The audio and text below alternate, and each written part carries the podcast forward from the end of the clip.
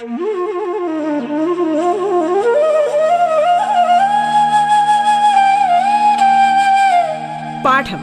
കേട്ടു പഠിക്കാൻ റേഡിയോ കേരളയിലൂടെ.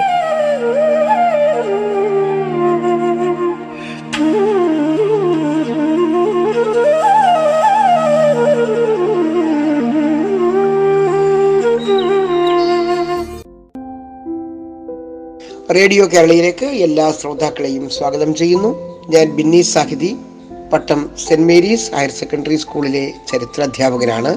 ഇന്ന് നമ്മൾ ഇവിടെ ചർച്ച ചെയ്യുന്നത് എട്ടാം ക്ലാസ്സിലെ സാമൂഹ്യശാസ്ത്ര പാഠഭാഗത്തിലെ ഗംഗാ സമുദ്രത്തിലേക്ക് എന്ന ടൈറ്റിലെ ഉപപാഠഭാഗമായ നഗരങ്ങൾ വളരുന്നു അതുപോലെ തന്നെ പുതിയ ആശയങ്ങൾ രൂപം കൊള്ളുന്നു അങ്ങനെ ബുദ്ധമതത്തിന്റെ ആവിർഭാവം സംഭവിക്കുന്നു തുടങ്ങിയ കാര്യങ്ങളാണ്.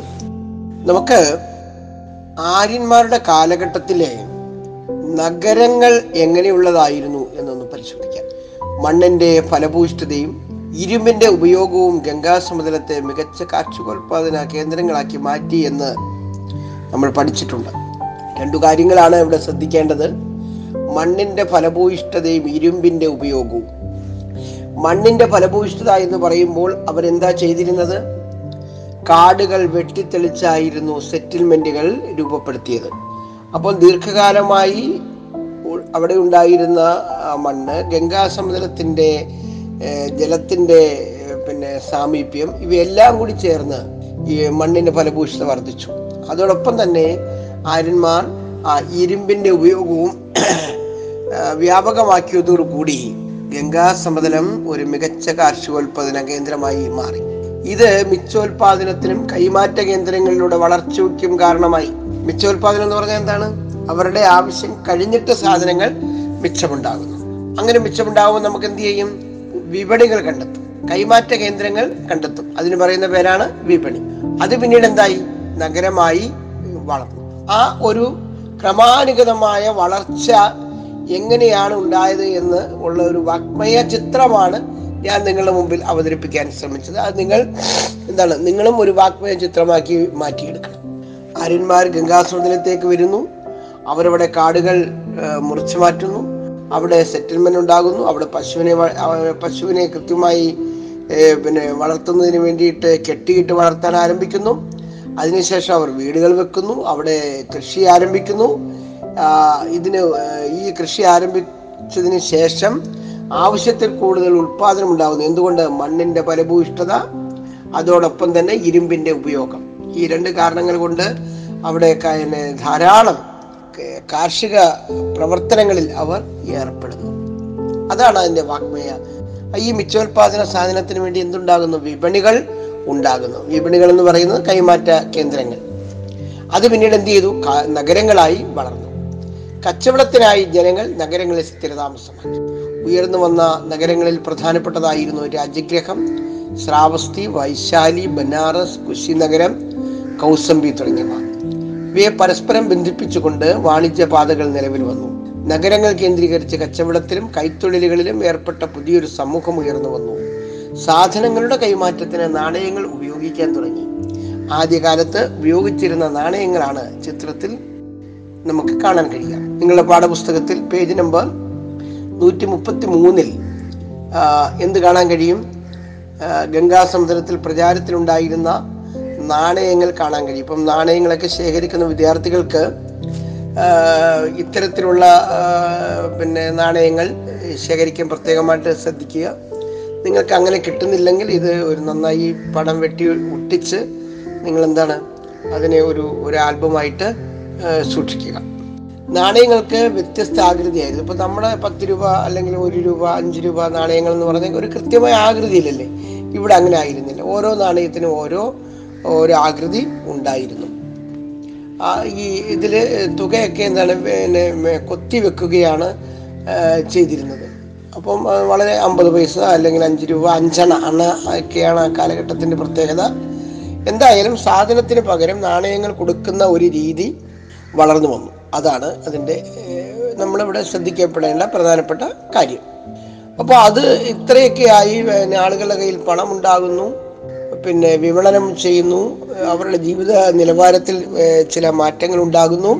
അപ്പോൾ അതിന്റെയൊക്കെ അടിസ്ഥാനത്തിൽ പുതിയ ആശയങ്ങളൊക്കെ രൂപം കൊള്ളുകയാണ്.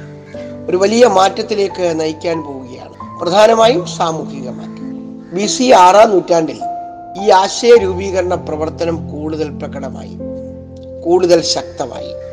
ഈ ഇത്തരത്തിൽ ആശയ രൂപീകരണത്തിലേക്ക് ആര്യന്മാരെ നയിച്ച കാര്യങ്ങൾ എന്തായിരിക്കും എന്നുള്ളതാണ് നമ്മളിവിടെ ചർച്ച ചെയ്യുന്ന കാര്യം. എപ്പോഴും മാറ്റങ്ങൾ പുതിയ ആശയങ്ങളിലേക്കാണ്. ഈ പുതിയ ആശയങ്ങൾ വഴിയിട്ടാണ് പിന്നീടുണ്ടാകുന്ന സാമൂഹിക പുരോഗതി പിന്നെ വളർന്നു വളർന്ന് വരുന്നത്. പ്രധാനമായും വർദ്ധിച്ചു വന്ന യാഗങ്ങളും അവയുടെ ഭാഗമായി നടന്നിരുന്ന മൃഗബലിയും കാർഷിക മേഖലയുടെ വളർച്ചയ്ക്ക് തടസ്സമായി. ആചാരാനുഷ്ഠാനങ്ങൾ വർദ്ധിച്ചതോടെ പുരോഹിതന്മാർ അനിയന്ത്രിതമായ സമ്പത്തും അധികാരവും കൈക്കലാക്കി. കച്ചവടവും നഗരങ്ങളും വളർന്നതോടെ വൈശ്യർ സമ്പന്നരായി മാറി. സമ്പന്നരായിരുന്നെങ്കിലും സാമൂഹ്യ വ്യവസ്ഥയിൽ താഴ്ന്ന സ്ഥാനമേ അവർക്ക് ലഭിച്ചിരുന്നുള്ളൂ.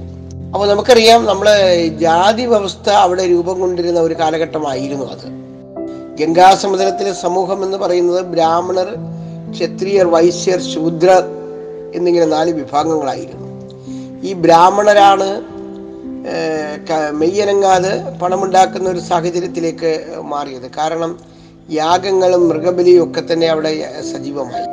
അപ്പോൾ ഈ ഓരോ പ്രവർത്തനം നടത്തുമ്പോഴും അത് അവർക്ക് പണം വാങ്ങിക്കുന്നത് കൊണ്ട് ധരിക ഈ പിന്നെ സമ്പത്ത് ആർജിക്കുന്ന ഒരു വിഭാഗമായി അവർ മാറുകയാണ്. അതുപോലെ തന്നെ കച്ചവടം കൃഷി കന്നുകാലി വളർത്തൽ തുടങ്ങിയവയിലൂടെ വൈശ്യർ എന്താണ്? പ്രധാനപ്പെട്ട ഒരു സമ്പന്ന വിഭാഗമായി മാറിയെങ്കിലും അവർക്ക് സാമൂഹ്യ വ്യവസ്ഥയിൽ ഉന്നത നിലയിലേക്ക് എത്താൻ കഴിഞ്ഞില്ല. ബ്രാഹ്മണരുടെയും ക്ഷത്രിയരുടെയും ഒക്കെ നിലവാരം കീപ്പ് ചെയ്യാൻ സാധിച്ചില്ല. ഇതായിരുന്നു അവിടുത്തെ സാമൂഹ്യ വ്യവസ്ഥ. ഈ സാമൂഹ്യ വ്യവസ്ഥയ്ക്കെതിരായി നിരവധി ചിന്താഗതികൾ ഇന്ത്യയുടെ വടക്ക് കിഴക്കൻ പ്രദേശത്ത് ഉയർന്നു വന്നു. ഇത്തരം ചിന്താഗതികൾ പിന്തുടർന്നവർ ശ്രമണർ എന്നറിയപ്പെട്ടു. ശ്രമണ വിഭാഗങ്ങൾ ഏറെ ജനപ്രീതി നേടിയതും സ്വാധീനം ചെലുത്തിയതും ജൈനമതവും ബുദ്ധമതവുമായിരുന്നു. അതി അജീവികന്മാർ ചാർവാകന്മാർ തുടങ്ങിയവരും ശ്രമണ വിഭാഗത്തിൽപ്പെട്ടവരായിരുന്നു. അപ്പോ ഞാനിവിടെ പറഞ്ഞു വന്നത് ഈ സാമൂഹിക മാറ്റത്തിന് നേതൃത്വം നൽകുന്ന ഒരു ഗ്രൂപ്പ് ഡെവലപ്പ് ചെയ്യുകയും ആ ഗ്രൂപ്പിന് ശ്രമണ ശ്രമണർ എന്ന് അറിയപ്പെടുകയും ചെയ്തു എന്നാണ് ഞാൻ ആമുഖമായി പറഞ്ഞത്. ഇത് സമൂഹത്തിൽ വളരെയധികം സ്വാധീനം ചെലുത്തി. കാരണം പ്രധാനമായി ടാർഗറ്റ് ഇട്ടിരുന്നത് പിന്നെ ആരെയായിരുന്നു? വൈശ്വര്യായിരുന്നു വൈശ്യരാണ് ജനസംഖ്യയിൽ കൂടുതലുള്ളത്. അതുകൊണ്ട് തന്നെ അവർക്ക് സാമൂഹിക അവസ്ഥയിലേക്ക് മാറ്റം വരണം എന്നുള്ള ചിന്താഗതി ഉണ്ടാവുകയും അങ്ങനെ ബുദ്ധമതവും ജൈനമതവും പുതിയ രണ്ട് മത സംവിധാനങ്ങൾ ഉയർന്നു വരുന്ന ഒരു സാഹചര്യം ഉണ്ടായി.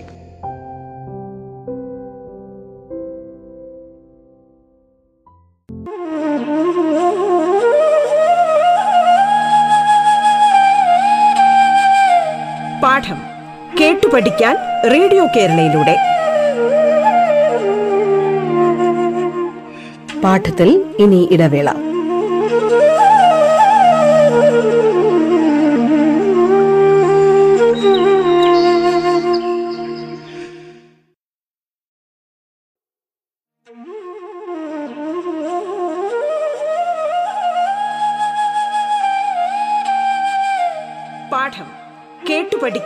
റേഡിയോ കേരളയിലൂടെ. തുടർന്ന് കേൾക്കാം പാഠം.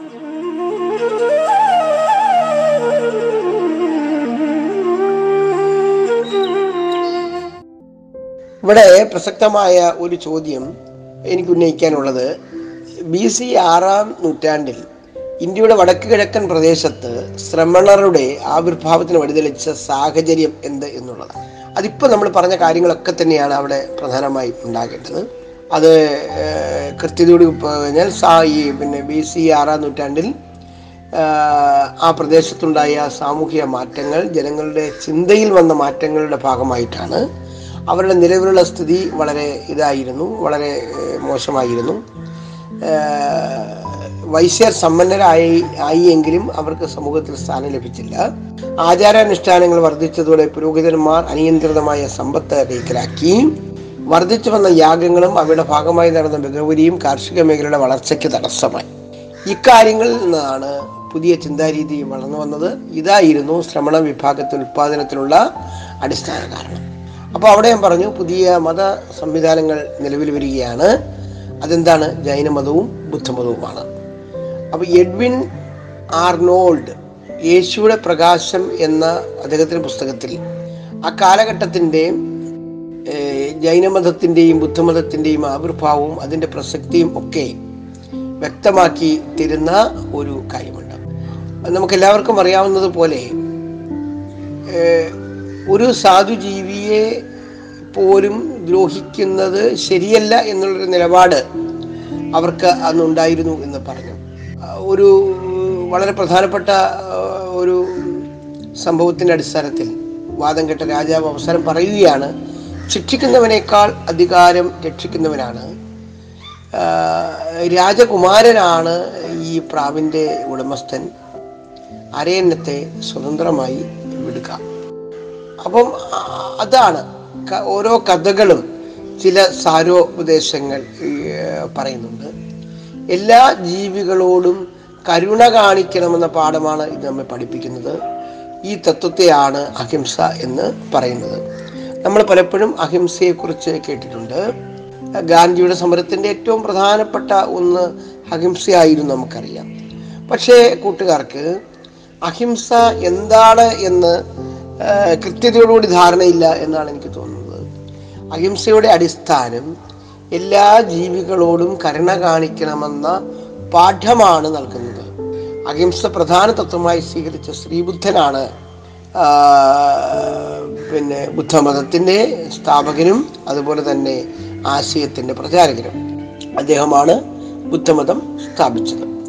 ശ്രീബുദ്ധൻ ഇങ്ങനെയാ പറയുന്നത് ദൈവത്തിന്റെ രഹസ്യങ്ങളെക്കുറിച്ച് എനിക്കറിയില്ല എന്നാൽ മനുഷ്യന്റെ ദുരിതങ്ങൾ എനിക്കറിയാം.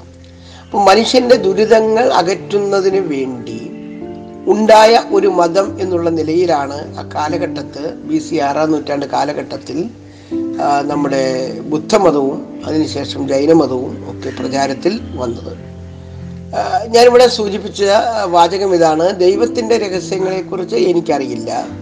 എന്നാൽ മനുഷ്യന്റെ ദുരിതങ്ങൾ എനിക്കറിയാം. ബുദ്ധന്റെ തത്വങ്ങളെയും കാഴ്ചപ്പാടുകളെയും വ്യക്തമാക്കുന്ന ചില സൂചന നൽകുന്ന വരികളാണ് ഇവിടെ ഞാൻ സൂചിപ്പിച്ചത്. എന്തൊക്കെ എന്തിനാണ് ബുദ്ധൻ നിൽക്കുന്നത്? മനുഷ്യനാണ് പ്രാധാന്യം നൽകിയത്. അവന്റെ ദുരി ദുരിതങ്ങൾക്കും പ്രയാസങ്ങൾക്കുമാണ് അവയുടെ മോചനമാണ് തന്റെ ലക്ഷ്യം അല്ലെങ്കിൽ മത ബുദ്ധമതം മുന്നോട്ട് വെക്കുന്ന ലക്ഷ്യം എന്ന് പറയുന്നു ബുദ്ധ മതത്തിനെ അവിടെ കൂടുതൽ സ്വീകാര്യത ഉള്ളതാക്കി മാറ്റിയത് എന്തായിരുന്നു നിങ്ങൾക്കറിയുമോ? നമ്മൾ ഇപ്പോഴ സംസാരിക്കുന്ന കാലഘട്ടം ചിന്തിക്കുന്ന കാലഘട്ടം ബി സി ആറാം നൂറ്റാണ്ടാണ് എന്ന് ഓർക്കണം. അവിടുത്തെ കാർഷിക സമ്പദ് വ്യവസ്ഥയ്ക്ക് അനുയോജ്യമായിരുന്നു പുതുതായി രൂപം കൊണ്ട ബുദ്ധമതം. അതിലെ തത്വങ്ങൾ അതിലെ വിചാരങ്ങൾ അതിന്റെ മാനവികത ഇതെല്ലാം ആ കാലഘട്ടത്തിലെ ഗംഗാ സമതല പ്രദേശത്തെ കാർഷിക സമ്പദ് വ്യവസ്ഥയ്ക്ക് അനുയോജ്യമായിരുന്നു. പ്രധാനമായി എന്തായിരുന്നു അവരുടെ ആശയം? അഹിംസയായിരുന്നു കരുണയായിരുന്നു. ശ്രീബുദ്ധൻ കർമ്മത്തിന് വളരെയധികം പ്രാധാന്യം നൽകി. ഭൂമിയിലെ ജീവിതം ദുഃഖപൂർണമാണെന്ന ആഗ്രഹങ്ങളാണ് എല്ലാ ദുഃഖങ്ങൾക്കും കാരണമെന്നും അദ്ദേഹം പറഞ്ഞു. പ്രാർത്ഥനകളോ യാഗങ്ങളോ ആഗ്രഹങ്ങൾക്ക് അറുതി വരുത്തുകയില്ല. അവിടുത്തെ പ്രധാനപ്പെട്ട പ്രശ്നം അതായിരുന്നു. പ്രാർത്ഥനകളും യാഗങ്ങളും കൊണ്ട് സമ്പന്നമായ പുരോഹിത വർഗത്തിന് എതിരായിട്ടുള്ള ചിന്താഗതിയിൽ നിന്നാണ് പുതിയ ആശയം രൂപം കൊണ്ടത്. അപ്പം പറയുകയാണ് പ്രാർത്ഥനകളോ യാഗങ്ങളോ ആഗ്രഹങ്ങൾ കരുതി വരുത്തുകയില്ല. അതെന്താണ്? അവിടുത്തെ കർഷകർക്ക് അവിടുത്തെ വൈശ്യർക്ക് കൂടുതൽ സ്വീകാര്യത.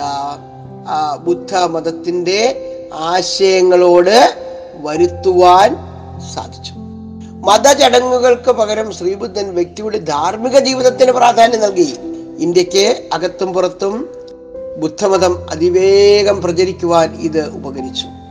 ബുദ്ധമതത്തിന്റെ ഭാഷ പാലി ഭാഷയിൽ എഴുതിയ ത്രിപിടകങ്ങളാണ്. അത് അവിടുത്തെ ജനങ്ങൾക്ക് കൃത്യതയോടുകൂടി മനസ്സിലാക്കാൻ കഴിയുന്നതായിരുന്നു ബുദ്ധമതം ഉപയോഗിച്ച ഭാഷ. ബുദ്ധമതം ഇന്ത്യയുടെ സംസ്കാരത്തിന് നിരവധി സംഭാവനകൾ നൽകിയിട്ടുണ്ട്. അതാണ് സാംസ്കാരിക രംഗത്തിന് വരുത്തിയ സംഭാവനകളും അതുപോലെ തന്നെ പ്രചാരവുമാണ് ബുദ്ധമതത്തെ ആ കാലഘട്ടത്തിൽ ഒരു ഉന്നത മതസംഹിത മതസംവിധാനം എന്നുള്ള നിലയിലേക്ക് വളർത്തിയത്. ബുദ്ധമതം പ്രചരിപ്പിക്കുന്നതിനായി രൂപീകരിച്ച സംഘത്തിന്റെ പ്രവർത്തന രീതി സമൂഹത്തിൽ ജനാധിപത്യ ബോധവും മൂല്യബോധവും വളർത്തുന്നതിന് സഹായകമായി. ഒരു ഡൊമ ആര്യന്മാരുടെ ജീവിതത്തിലെ ഒരു പിന്നെ ഒരു ഡെമോക്രാറ്റിക് സെറ്റപ്പ് വളർന്നു വരുന്നത്. അതോടൊപ്പം തന്നെ മാനുഷിക മൂല്യങ്ങൾ എന്താണെന്ന് മനസ്സിലാക്കുന്നതിനും ആ, ബുദ്ധമതം പ്രചരിപ്പിക്കുന്നതിനായി രൂപീകരിച്ച സംഘത്തിന്റെ പ്രവർത്തന രീതിക്ക് സാധിച്ചു എന്നുള്ളത് പിന്നെ ഗംഗാ സമതലത്തിൽ എത്തിച്ചേർന്ന ആര്യന്മാർക്ക് വളരെയധികം സ്വാധീനം ബുദ്ധമതത്തിലേക്ക് ഉണ്ടാകുന്നതിന് ഇടയായി എന്നുള്ളത്. ബുദ്ധമതത്തിന്റെ പ്രചരണത്തിനായി രാജ്യത്തിന്റെ വിവിധ ഭാഗങ്ങളിൽ ഗുഹകൾ ചൈ ചൈത്യങ്ങൾ ചൈത്യങ്ങൾ എന്ന് പറഞ്ഞ എന്താണ്? ക്ഷേത്രങ്ങൾ വിഹാരങ്ങൾ വിഹാരങ്ങൾ എന്ന് പറഞ്ഞാൽ സന്യാസി മഠങ്ങൾ സ്തംഭങ്ങൾ എന്നിവ നിർമ്മിച്ചു. ഇത് കലാരംഗത്ത് കൈവരിച്ച പുരോഗതിയുടെ തെളിവുകൾ കൂടിയാണ്. ആ കാലഘട്ടത്തിൽ ആ, കലാരംഗത്ത് എന്തുമാത്രം പ്രാധാന്യം ഉണ്ടായിരുന്നു എന്നതിനുള്ള തെളിവ് കൂടിയാണ് ഇത്തരത്തിലുള്ള സ്തംഭങ്ങൾ. പിന്നെന്തൊക്കെയാ സംഭവിച്ചത്? നമുക്ക് നോക്കാം. ഇന്ത്യയും വിദേശ രാജ്യങ്ങളും തമ്മിൽ വാണിജ്യ സാംസ്കാരിക ബന്ധങ്ങൾ വളർത്തുന്നതിൽ ബുദ്ധമതം വലിയ പങ്കുവച്ചു അങ്ങനെ എന്താണ്?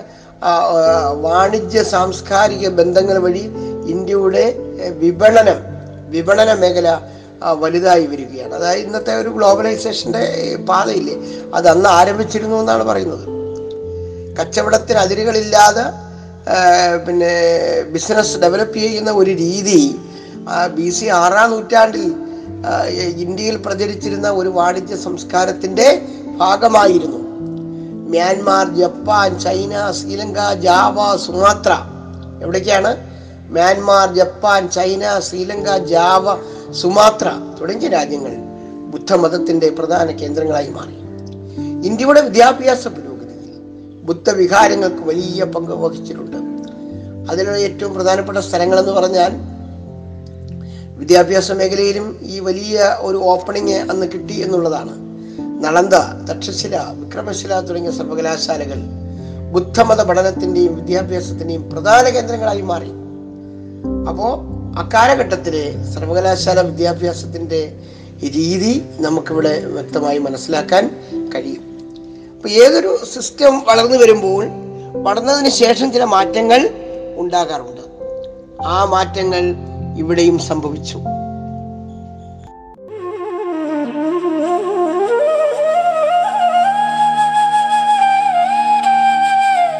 പാഠം കേട്ടു പഠിക്കാൻ റേഡിയോ കേരളയിലൂടെ. പാഠത്തിന്റെ ഇന്നത്തെ അധ്യായം പൂർണമാകുന്നു. ഇനി അടുത്ത ദിവസം കേൾക്കാം. നമസ്കാരം.